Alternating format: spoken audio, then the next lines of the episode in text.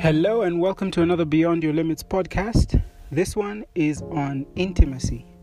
What is it? How do you practice it? And what does it require for a mature, intimate relationship to take place? And here, by intimacy, I'm not just referring to the inter- in the interaction between two people. I'm also thinking about the interaction between two ideas or even two spiritual powers and it really got me thinking because I know I have this side of me that is very highly intimate. I want to be vulnerable and I want to be open. Then at the same time, I also want to understand who is it that I'm being intimate with.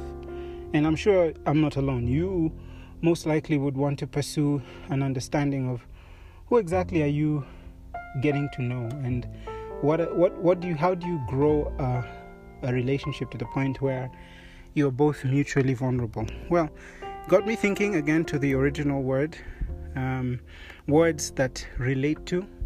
So if you look at the English Unabridged Dictionary uh, or the Concise Oxford English Dictionary, the word intimacy refers to intimacy between a husband and wife. The synonym, synonyms are closeness, togetherness, affinity, rapport, attachment, familiarity, confidentiality. Um, a lot of them are not quite as direct as the Hebrew. Intimacy, uh, actually, the Greek took it straight from the Hebrew, which means um, a state of mutual vulnerability. And I think that is probably the best way to describe what intimacy should be mutual vulnerability, openness, and sharing, like the Most High.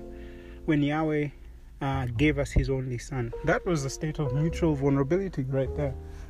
And he wants us to do the same to him, where we open up our ourselves, who we are, what we have been, and what we think and how we feel.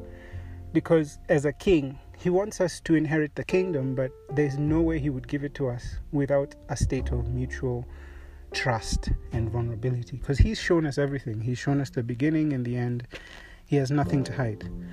But for us, if our agenda is to take and take for ourselves, uh, our we don't have His heart in mind. Where we we have come to the state where we want to give to others. We want to to take, but not to keep.